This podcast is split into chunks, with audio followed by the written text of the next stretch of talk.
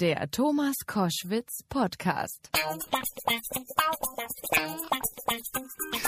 Koschwitz zum Wochenende jetzt mit einem, ja, der bekanntesten Seenotretter Deutschlands, nämlich Klaus-Peter Reisch. Der ist als Kapitän der Lifeline und zuletzt der Eleonore hunderten Flüchtlingen im Mittelmeer des, hat er ihnen das Leben gerettet, war unterwegs und hat sie sozusagen aus dem Wasser gezogen. Und er hat jetzt darüber ein Buch geschrieben, Das Meer der Tränen heißt das, wie ich als Kapitän der Seenotrettungsschiffes, äh, des Seenotrettungsschiffes Lifeline hunderte Leben rettete und dafür angeklagt wurde.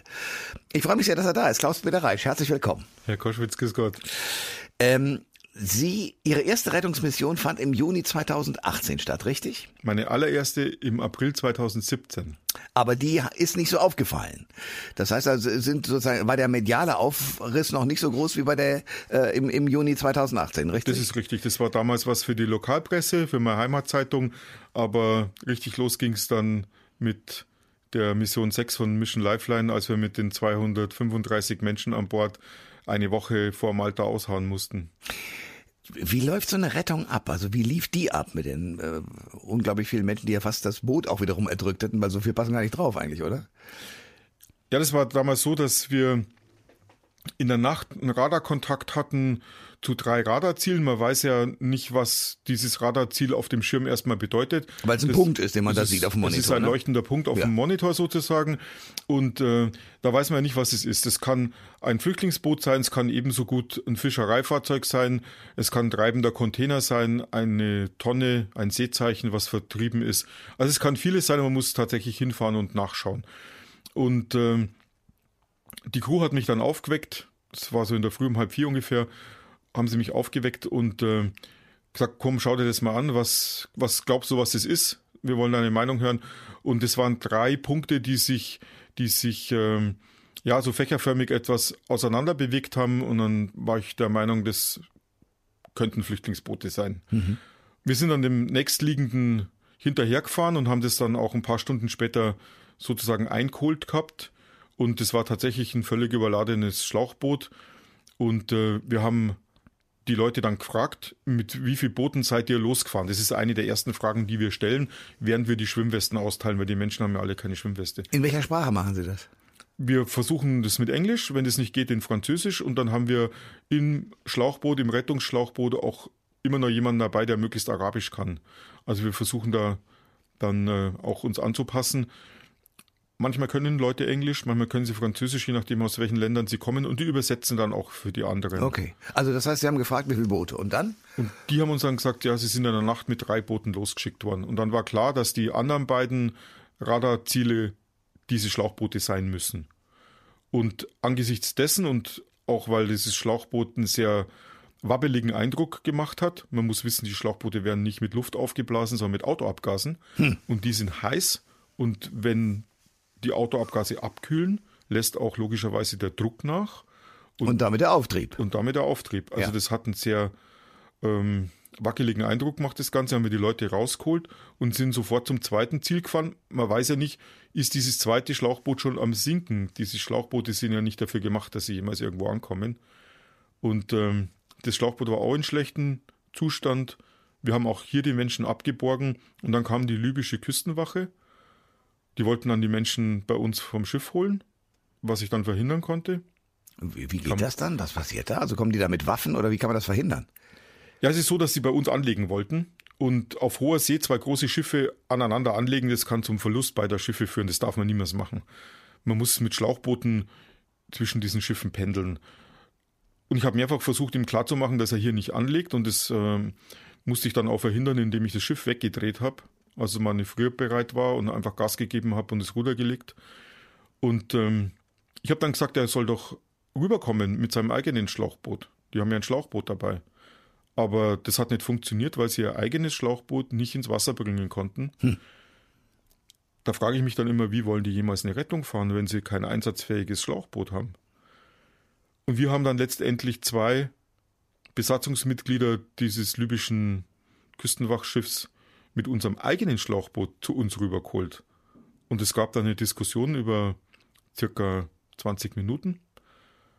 Und letztendlich habe ich ihm dann klar machen können, dass ich die Leute niemals rausgebe. Und meine Taktik war ganz einfach, Ich habe gesagt, hey, da ist ein drittes Schlauchboot unterwegs, lass uns das suchen. Hatte aber kein Interesse dran. Er hat immer davon geredet, die 235 Leute runterzuholen. Und ich habe gesagt, da draußen ist noch ein Boot in Not. Es hat ihn so wenig interessiert, dass nach dem Abbruch dieser Verhandlungen er zurück ist zu seinem Küstenwachschiff und Richtung Libyen nach Hause gefahren ist.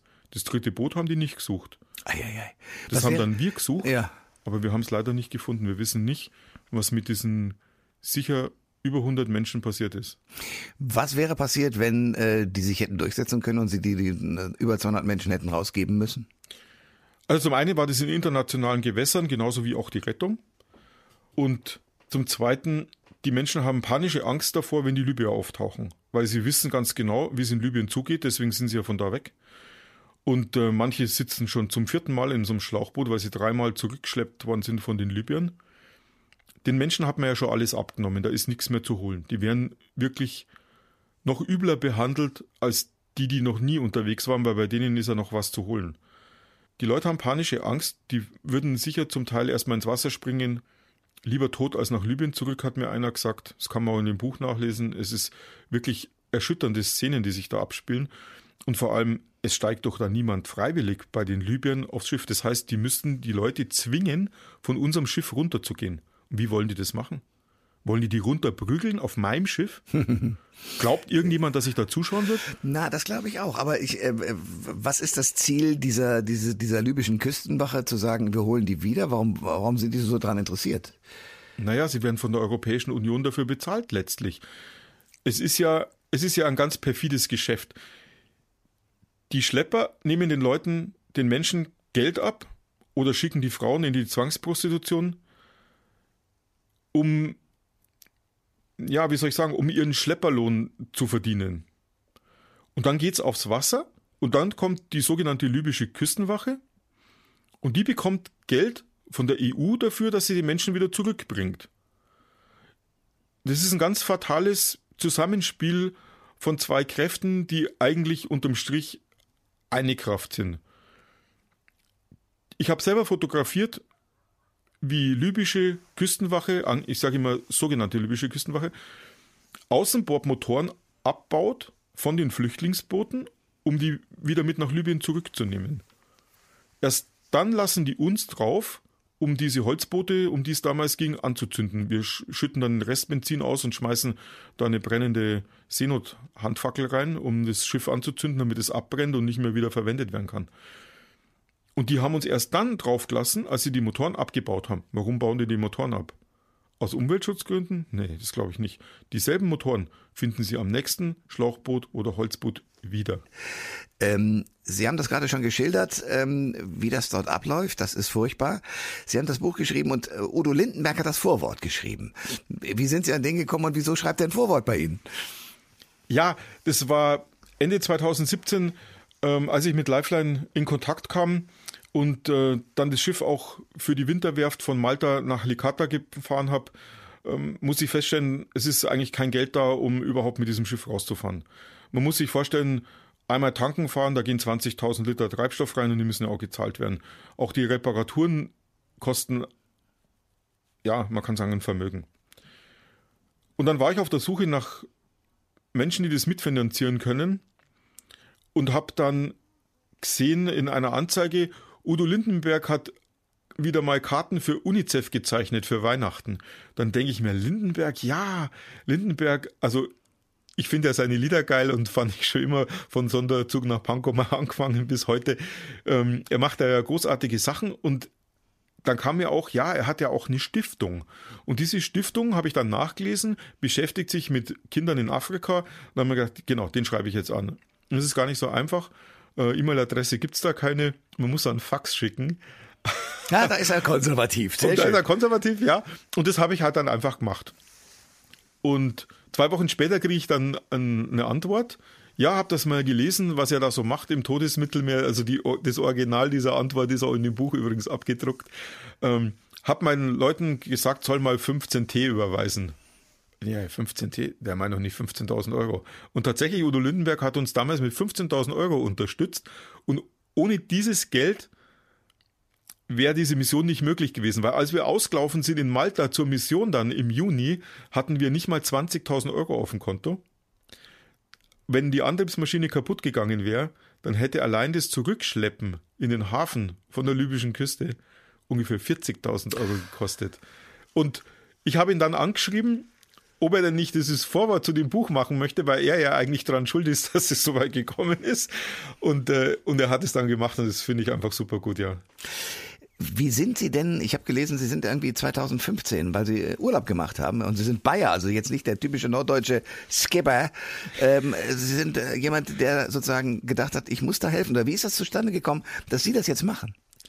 Ja, 2015 bin ich von Sardinien nach Griechenland gesegelt und äh, da kommt man auch an den kalabrischen Häfen vorbei.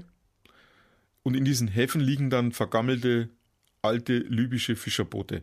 Das ist die letzte Garde der Fischerboote. Kurz vorm Ausmustern hat man die dann noch für eine Fahrt verwendet, Menschen nach Italien bringen. Und diese Boote verrotten da und man kann dann reingucken und sieht dann Kinderspielzeug, Flipflops, Damenschuhe, Wasserflaschen, T-Shirts, alles, was die Menschen so zurücklassen, wenn sie da aussteigen. Dann habe ich mir angesichts auch dieses Zustands der Boote gedacht, mein Gott, was machst du da, wenn du sowas auf See triffst? mit meinen sechs Rettungswesten und der kleinen Rettungsinsel für mein privates Segelboot, da ist kein Start zu machen. Und als ich dann im Herbst wieder zurückkam, habe ich das nochmal gesehen und das hat mich dann so zum Nachdenken gebracht, dass ich gesagt habe, ja, da muss man eigentlich was tun. Und 2016 war dann diese unsägliche Diskussion schon, oder soll man das lassen? Soll man mal ein paar Zehntausender saufen lassen, bis sie es kapieren, dass es so keinen Weg nach Europa gibt? Und diese kontroversen Diskussionen haben mich eben dann dazu gebracht, dass ich entschieden habe, ich fahre da mal mit auf so einer Mission, schaue mir das selber an, weil auch nur dann kann ich auch wirklich mir ein Urteil bilden und mitreden. Das ist auch was, was ich übrigens Politikern und Gegnern dieser Seenotrettung mal ganz dringend empfehle. Fahrt da einfach mal mit und guckt mal selber, was da passiert. Und ihr werdet eure Meinung diametral ändern. Und ich habe mich dann eben bei zwei Organisationen beworben und so kam es, dass ich im April 2017 dann das erste Mal als Kapitän der Mission gefahren bin. Was sagen Sie Leuten, weil Sie haben die Diskussion schon angesprochen, diese unsägliche, das lasst Sie lieber ersaufen, aber was sagen Sie Leuten, die ähm, Ihnen entgegenhalten von irgendeiner Regierung, ähm, dass das äh, Problem ja so nicht gelöst werden kann. Also die Menschen sind ja auf der Flucht, es geht ihnen furchtbar, aber Europa ist offenbar noch nicht so sortiert, dass man sagen kann, da ist eine Lösung in, in Sicht. Was sagen Sie diesen Menschen? Also das, was wir machen, ist ja letztlich nur bei einem faulen Zahn, der dringend die Wurzelbehandlung bräuchte, in Aspirin einwerfen. Wir sind der Notarzt, wir retten den Leuten das nackige Leben. Wenn sie zu uns an Bord kommen, haben sie in der Regel genau zwei Kleidungsstücke. Das ist alles, was diese Menschen außer der nackten Haut besitzen. Das Problem liegt ja eigentlich, wenn man es genau nimmt, ein paar tausend, Quad ein paar tausend Kilometer weiter südlich, nämlich in den Ländern, aus denen diese Menschen abhauen. Warum gehen die Menschen weg? Es gibt Klimaflüchtlinge, ganz klarer Fall. Es gibt Kriegsflüchtlinge aus dem Sudan und Südsudan zum Beispiel. Und auch aus Syrien, ja. Und auch aus Syrien, aber Menschen aus Syrien fliehen nicht übers zentrale Mittelmeer. Das ist eher so diese Türkei-Griechenland-Schiene. Sie finden eigentlich nur Menschen aus den Subsahara-Staaten in diesen, also Afrikaner in diesen Booten. Alle diese Konflikte werden mit Waffen aus dem Ausland befeuert, ob die jetzt aus Europa sind oder aus Amerika sind oder aus China oder sonst woher, aber es sind keine Waffen, die letztlich in Afrika gebaut werden. Es geht ums Geldverdienen. Äh, man könnte diese Kriege auch austrocknen. In der Regel sind es Stellvertreterkriege. Aber es sind auch sehr viele tatsächliche Wirtschaftsflüchtlinge unterwegs. Diese Wirtschaftsflüchtlinge flüchten letztlich vor unserer Wirtschaft. Wir sorgen mit unserem Handelsverhalten und mit unseren, meine ich jetzt einfach mal die sogenannte erste Welt, es ist nicht nur Europa alleine oder Deutschland oder Italien oder so, aber wir sind maßgeblich daran beteiligt. Beispielsweise wird in Europa, weiß jeder, unglaublich viel Milch erzeugt, die die Europäer gar nicht verwerten, gar nicht trinken können. Diese Milch wird dann in Form von Milchpulver zum Beispiel in den Senegal exportiert und macht dort die einheimischen Viehzüchter kaputt. Da gibt es x Beispiele für sowas, Kleiderspenden, Hühnchenkarkassen, Tomaten. All dieses Zeug wird subventioniert nach Afrika gekarrt und macht dort die Wirtschaft kaputt. Und wenn die Leute kein Einkommen mehr haben und die Familie nicht mehr ernähren können, dann machen die Menschen sich auf den Weg. Das ist eine Art Wirtschaftskrieg. Und solange wir diese Fluchtursachen nicht bekämpfen, solange man da nicht rangeht, wird auch diese Fluchtbewegung nicht enden. Und man muss auch letztlich mit den Konsequenzen seines Handelns leben. Wenn ich meine, ich muss diese Milch in Afrika entsorgen, dann muss ich auch damit rechnen, dass es bei uns an der Türe klingelt. Das heißt mit anderen Worten, es muss eine wirtschaftliche Lösung her, dass das eben nicht mehr passiert, einerseits. Ja, ja. Andererseits, was ist von dem Gedanken zu halten, der ja auch immer mal wieder offensiv diskutiert wird, nämlich bereits schon an der nordafrikanischen äh, Küste ähm, Stationen einzurichten, an denen man sich sozusagen anmelden kann, um dann zu gucken, wo kann man hin nach Europa. Wäre das eine Lösung? Naja, aber dann sind die Menschen ja schon unterwegs. Das ändert ja an der Ursache des Problems nichts. Das ist ja wieder nur eine Füllung an diesem kaputten Zahn. Und ich möchte denjenigen sehen, der nach Libyen reingeht und dort ein Lager aufbauen will. Leute, die solche Thesen vertreten, empfehle ich mal einen Flug nach Tripolis und ein Auto zu nehmen, um mal spazieren zu fahren. Es würde mich wundern, wenn der Leben zurückkommt. Ich meine, Europa ist sich ja so uneins, was dieses Libyen betrifft. Und Libyen ist ja nur das Ventil für die ganze Geschichte. Schauen Sie mal, dieser General Haftar, der noch ein paar Flugzeuge hat und ab und zu mal Tripolis oder auch ein Flüchtlingslager bombardiert, wird von Frankreich mit Waffen und Geld versorgt. Der Rest Europas gibt Geld an die sogenannte libysche Zentralregierung, die im Übrigen ja nur drei Viertel des Stadtgebiets von Tripolis kontrolliert. Also auch dieser innerlibysche Konflikt wird von Europa auf beiden Seiten befeuert. Ja, da muss ich mich nicht mehr wundern. Und dort Läger aufzubauen, um Menschen aufzufangen, das schützt sie vielleicht vor dem Tod im Mittelmeer, aber diese Läger sind völlig inhuman und unmenschlich. Da werden auch wieder die Leute nur eingesperrt. Das ist nicht recht viel besser als das, was in Libyen in diesen Detention Camps passiert. Und vor allem, es ändert nichts an der Tatsache, dass die Leute wirtschaftlich nicht auf die Füße kommen, weil Europa und andere Kontinente, die sogenannte erste Welt, das gar nicht will. Deswegen unterstütze ich ja auch zum Beispiel dieses Projekt Fair Afrik. Das können Sie auch in meinem Buch auf der letzten Seite, ist eine Anzeige. Es sind junge Leute aus München, die diese Fair Afrik Firma gegründet haben und die produzieren Schokolade komplett in Ghana. Da wird also nicht nur wie bei anderen die Kakaobohne vielleicht nicht mehr von Kinderhänden gepflückt und nach Europa gebracht, um die hier weiter zu verarbeiten, sondern die komplette Wertschöpfungskette Schokolade, einschließlich der Verpackung, wird in Ghana gemacht. Da haben 50 Menschen, es hört sich jetzt wenig an, aber es ist ja auch erst ein Anfang, 50 Menschen einen Arbeitsplatz. Nächstes Jahr wird diese Fabrikation verdoppelt, dann haben 100 Menschen einen Arbeitsplatz, das heißt 100 Familien leben von dieser Fabrik. Und das ist der richtige Weg. Man muss dort Arbeitsplätze aufbauen, dass die Menschen dort ein Auskommen haben. Und deswegen, ja, ist es eine Schiene, die ich unterstütze, neben einer zweiten Schiene. Nämlich welcher? Die Sorge zu tragen für die Leute, wenn sie mal hier sind. Und da ist ein ganz großartiges Beispiel Bellevue de Monaco, eine Sozialgenossenschaft in München, die sich um die Flüchtlinge kümmert und ihnen ein Stück weit eine Zukunft ermöglicht. Äh, bin ich richtig informiert, dass Sie in der CSU waren oder sind? Nein, ich bin niemals in einer politischen Partei gewesen. Ich habe mal CSU gewählt, ja, das ist richtig. Okay, aber Sie haben sozusagen nie, weil ich schon sagen wollte, also Horst Seehofer, der ja das Christliche in seinem äh, politischen Rahmen hat, sieht das ja komplett anders. Haben Sie mit dem mal geredet oder Kontakt aufgenommen? Also er sah das komplett anders. Ja, ich habe Kontakt mit ihm aufgenommen. Ich habe ihn ähm, in einer Veranstaltung, die gar nicht weit weg von meiner, von meinem Wohnort stattgefunden hat, abgepasst und mich ihm in den Weg gestellt und mich vorgestellt, wer ich bin. Er muss mich ja auch so gekannt haben und habe ihm hier einen Termin abgerungen und war am 28. März ja in, in Berlin im Innenministerium, habe dort ein Gespräch gehabt, sollte eine Stunde dauern und hat zwei Stunden gedauert. Und was hat er verstanden?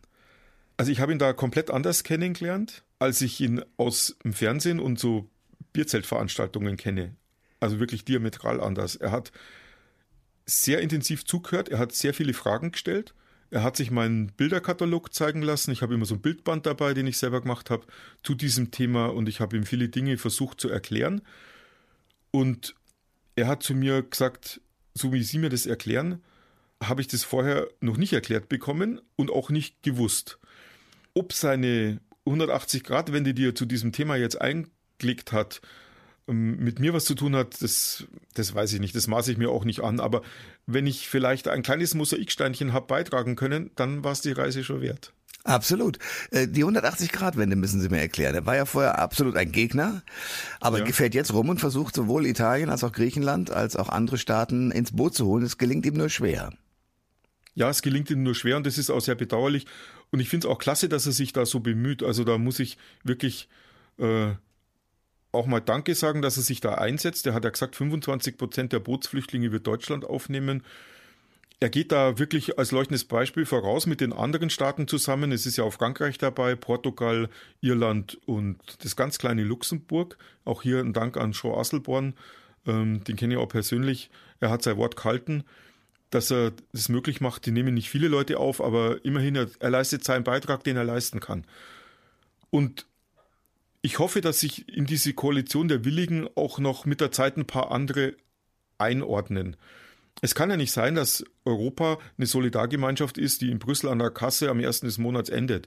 Diese Visegrad-Staaten, Orban allen voraus, die mit dem Thema Flüchtlinge nichts zu tun haben wollen, rennen aber gerne nach Brüssel und holen sich dort den Check ab. Das kann es ja auch nicht sein.